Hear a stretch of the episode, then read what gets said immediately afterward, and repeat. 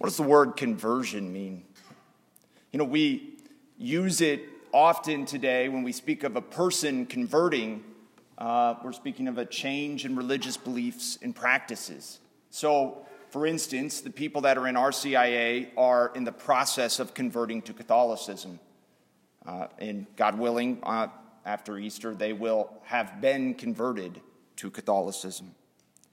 You know, our, our word conversion, it comes from a very similar Latin word, convers, con, conversio, which means uh, to turn around.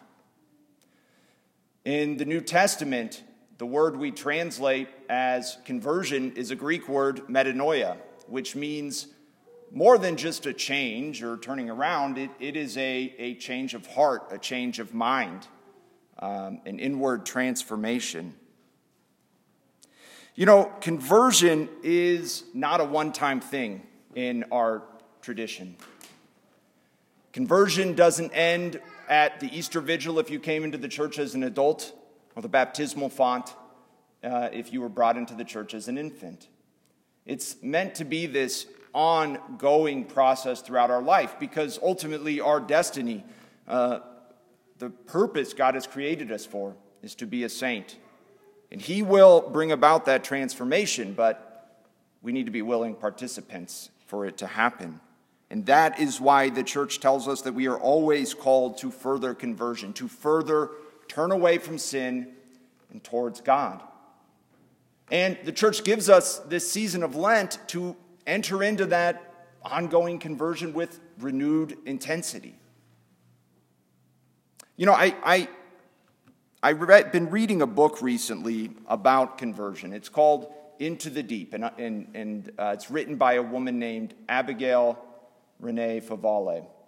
Uh, it's an interesting story. She was raised in an evangelical home, but in college, uh, she went through a pretty dramatic change.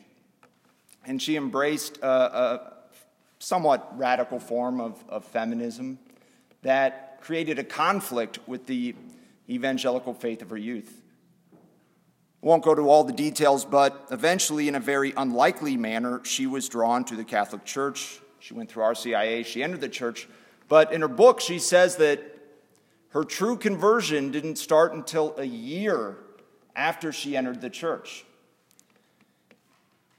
And that's when she began to truly pray for the first time, she said.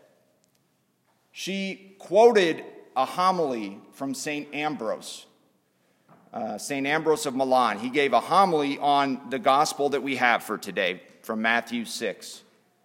And here's what St. Ambrose said about our gospel today, specifically about the line where Jesus says that when we are to pray, we are to go to our inner room, close the door, and pray to our Father in secret. And our Father, who sees in secret will repay us. Here's, here's what St. Ambrose said You must understand that this room is not the room with four walls that confines your body when you are in it, but the secret space within you in which your thoughts are enclosed and where your sensations arrive. That is your prayer room, always with you wherever you are, always secret wherever you are, with your only witness being God. We all have this inner monologue going on inside our head and inside our heart and soul throughout the day.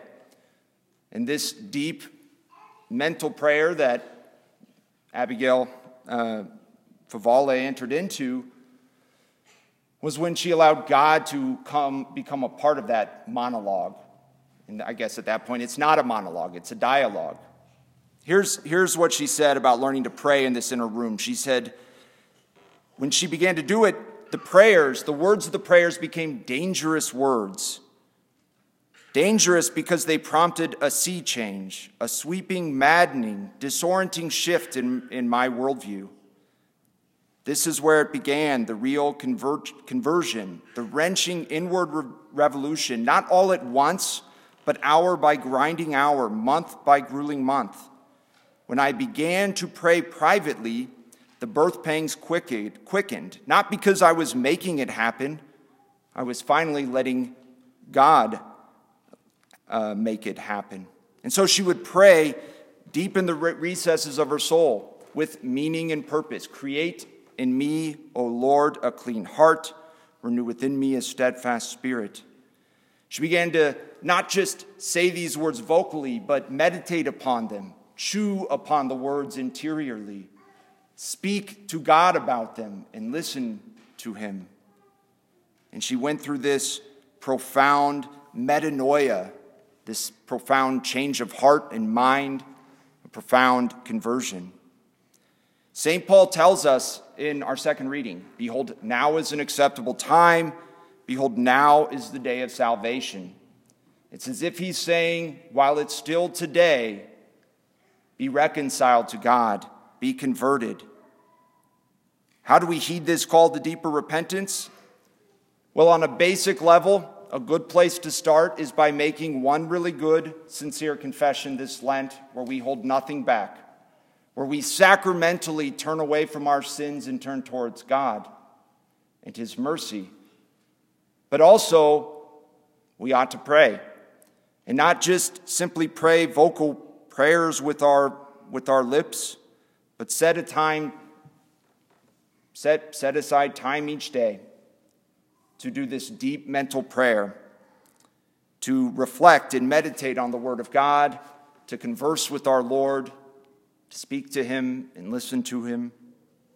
Abigail Renee Favale began to undergo a profound conversion when she began to pray in her inner room and was transformed.